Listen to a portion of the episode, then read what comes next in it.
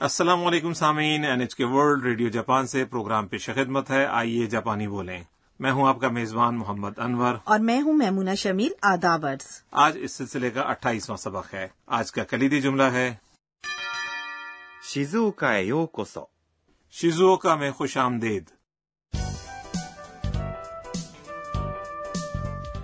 ہمارے سبق کی مرکزی کردار انا تھائی لینڈ سے آنے والی بین الاقوامی طالبہ ہیں آج وہ اپنی دوست ساکورا کے ساتھ شیزو کا شہر آئی ہیں ساکورا کا کزن کینتا ان سے ملاقات کے لیے اسٹیشن پر موجود ہے تو آئیے سب سے پہلے آج کا مکالمہ سنتے ہیں آج کا کلیدی جملہ ہے 静岡へようこそ شیزو کا میں خوش آمدید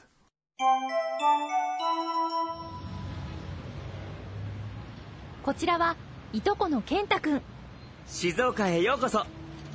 彼はカメラに詳しいからいろいろ聞いてね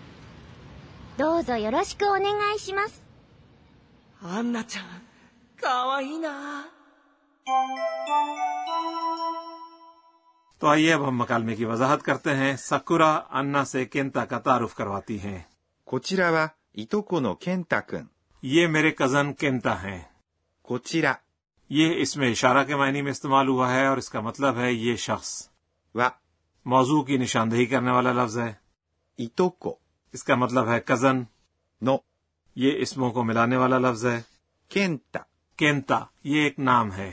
くん یہ وہ خطاب ہے جو عام طور پر چھوٹے لڑکوں کے لیے استعمال کیا جاتا ہے لیکن آپ اسے بالغ مرد کے لیے بھی استعمال کر سکتے ہیں اگر وہ آپ کے قریبی دوست یا ماتحت ہوں اس سے پہلے ہم نے سیکھا تھا کہ کوچی را یعنی اس طرف بولنے والے کی سمت کی طرف نشاندہی کرتا ہے تو یہ بولنے والے سے نزدیک شخص کی نشاندہی بھی کرتا ہے ٹھیک کہا میں نے انور صاحب جی بالکل ٹھیک اور کینتا انا سے کہتے ہیں 静岡へようこそ شیزوکا میں خوش آمدید یہ آج کا کلیدی جملہ ہے 静岡 شیزوکا ایک جگہ کا نام ہے へ یہ کسی حرکت کے آخری نقطے کی نشاندہی کرنے والا لفظ ہے ようこそ خوش آمدید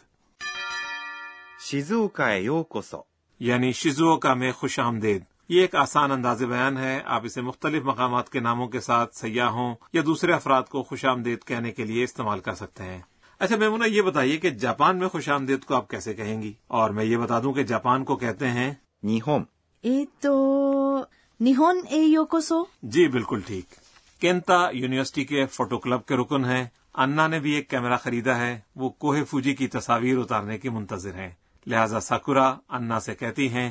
彼はカメラに詳しいからいろいろ聞いてね یہ کیمروں کے بارے میں بہت کچھ جانتے ہیں لہذا تم ان سے کیمروں کے بارے میں کچھ بھی پوچھ سکتی ہو 彼 اس کا مطلب ہے وہ یہ لفظ صرف مرد کے لیے استعمال ہوتا ہے عورت کے لیے کہتے ہیں 彼女は یہ موضوع کی نشاندہی کرنے والا لفظ ہے カメラ کیمرہ に یہ مفول کی نشاندہی کرتا ہے 詳しい یہ اس میں صفت ہے جس کا مطلب ہے باخبر یا کسی چیز کے بارے میں بہت کچھ جاننے والا تو حرف جار اس چیز کی نشاندہی کرتا ہے جس کے بارے میں وہ باخبر ہے جی بالکل تو آئیے اب مکالمے کی جانب واپس آتے ہیں から。 جیسا کہ یا کیونکہ یہ وجہ کی نشاندہی کرنے والا لفظ ہے انور صاحب سبق نمبر نو میں ہم نے سیکھا تھا کہ کارا وہ لفظ ہے جو وقت اور مقام کے نقطۂ آغاز کی نشاندہی کرتا ہے مثال کے طور پر کوجی کارا یعنی نو بجے سے تو کیا ہم کارا اس وقت بھی کہتے ہیں جب ہم وجہ کے بارے میں بات کرتے ہیں جی بالکل ایسا ہی ہے 彼はカメラに詳しいから、 اس کا مطلب ہے جیسا کہ یا کیونکہ یہ کیمروں کے بارے میں بہت کچھ جانتے ہیں いろいろ بہت سی چیزیں یا مختلف چیزیں 聞いて、 یہ اس فعل کی تے شکل ہے 聞きます。 یعنی پوچھنا یہ کسی سے کوئی بات معلوم کرنے یا کوئی کام کرنے کی نصیحت کرنے کا غیر رسمی انداز ہے اگر آپ اسے شائستہ انداز میں کہیں تو آپ کہیں گے کیتے کداسائی اس میں کیتے کے بعد اس کا اضافہ کیا گیا ہے ください。 اس کا مطلب ہے برائے مہربانی اور اگر آپ جملے کے اختتام پر حرف جار ね、 لگائیں تو آپ کا انداز بیان مزید دوستانہ ہو جاتا ہے آ، یعنی کہ نے لگانے سے آپ اسے مزید نرم تاثر کا حامل کر سکتے ہیں جی بالکل اور انا کینتا سے کہتی ہیں どうぞよろしくお願いします。 میں آپ کی شکر گزار ہوں گی どうぞよろしくお願いします。 یہ شائستہ انداز ہے اس جملے کو کہنے کا よろしくお願いします。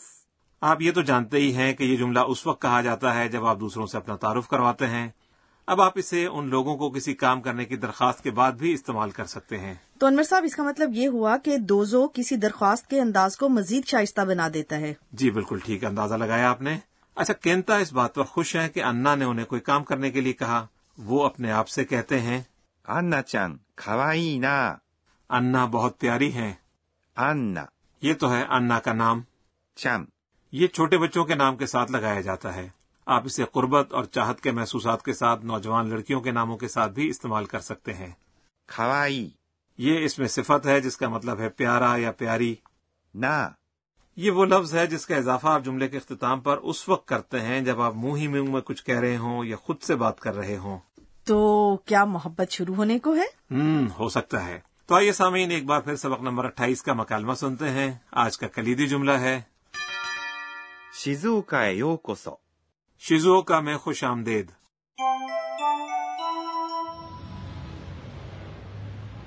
こちらはいとこの健太くん静岡へようこそ彼はカメラに詳しいからいろいろ聞いてねどうぞよろしくお願いしますアンナちゃんかわいいな اب وقت ہوا ہے ہمارے کارنر گر کی باتیں کا اس پروگرام کی سپروائزر پروفیسر اکانے تو کناگا ہمیں آج کے اہم نکات کے بارے میں بتاتی ہیں تو انور صاحب آج ہم نے وجہ کی نشاندہی کرنے والا لفظ کارا سیکھا اور سبق نمبر انیس میں ہم نے وجہ کی نشاندہی کرنے والا ایک اور لفظ نودے سیکھا تھا تو برائے مہربانی ہمیں کارا اور نودے کے بارے میں بتائیے کہ ان میں کیا فرق ہے تو آئیے پروفیسر سے پوچھتے ہیں 私が教えましょう وہ کہتی ہیں کہ ہم کسی وجہ کو بیان کرنے کے لیے کارا اور نودے دونوں کا استعمال کر سکتے ہیں مثال کے طور پر اگر ایک اس میں صفت かわいい、 یعنی پیارا یا خوبصورت اگر یہ وجہ ہے تو آپ اسے اس طرح بھی کہہ سکتے ہیں かわいいから。 یا پھر یوں بھی کہا جا سکتا ہے かわいいので、 یعنی دونوں صورتوں میں استعمال کیا جا سکتا ہے لیکن جب آپ انہیں نا صفات یا اسموں کے ساتھ استعمال کرتے ہیں تو کارا بن جاتا ہے だから、 اور نودے بن جاتا ہے なので、 اسے ہم ایک مثال سے سمجھاتے ہیں فرض کیجئے 約束、 یعنی ایک وعدہ اگر یہ وجہ ہے تو یکسوکو ایک اسم ہے اور اگر آپ کرا کا استعمال کرتے ہیں تو یوں کہیں گے 約束だから、 اور اگر آپ اس کے ساتھ نودے استعمال کریں گے تو یوں کہیں گے 約束なので、 کارا اور نودے ان دونوں کے معنی تقریباً ایک ہی جیسے ہیں لیکن اگر آپ نودے استعمال کرتے ہیں تو آپ کی ادائیگی کا انداز مزید دھیما ہو جاتا ہے کیونکہ نودے کے ان میں کارا کے کے سے زیادہ دھیمی ادائیگی ہے لہذا کاروباری یا رسمی مواقع پر زیادہ تر نودے استعمال کیا جاتا ہے کیونکہ لوگ ایسے مواقع پر زیادہ خلیق اور پرتپاک انداز میں بات کرنا چاہتے ہیں یہ تھا ہمارا آج کا کارنر گر کی باتیں اور اب وقت ہوا ہے ہمارے کارنر صوتی الفاظ کا اس میں ہم آوازوں یا رویوں کی عکاسی کرنے والی صوتی تراکیب متعارف کرواتے ہیں اچھا میمونہ اس آواز کے بارے میں آپ کا کیا خیال ہے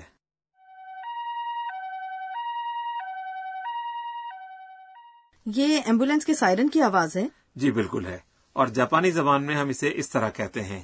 ピーポーピーポー、 اچھا اس طرح کا پولیس کار کے سائرن کے لیے بھی ایک لفظ ہے うー。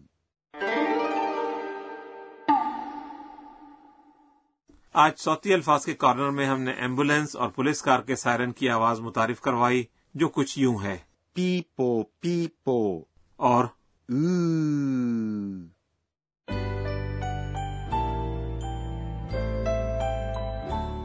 اور سبق کے اختتام سے پہلے ہمارا کارنر ہے انا کے ٹویٹ انا آج کے ایونٹس پر ایک نظر ڈالتی ہیں اور ٹویٹ کرتی ہیں えっと今日は جب ہم شیزوکا کے بارے میں بات کرتے ہیں تو پہلی چیز جو میرے ذہن میں آتی ہے وہ کوہ فوجی ہے اسے دو ہزار تیرہ میں عالمی ثقافتی ورثہ مقامات میں شامل کر لیا گیا تھا میں کینتا سے کہوں گی کہ وہ مجھے کوہ فوجی کے چند شاندار قابل دید مقامات کے بارے میں کچھ بتائیں سامعین امید ہے آج کا سبق بھی آپ کو پسند آیا ہوگا آج کا کلیدی جملہ تھا 静岡へようこそ。 شیزو کا میں خوش آمدید اگلے سبق میں انا اور ان کے دوست کوہ فوجی کے شاندار اور قابل دید مقامات کی جانب سفر کریں گے تو ہمارے ساتھ رہیے گا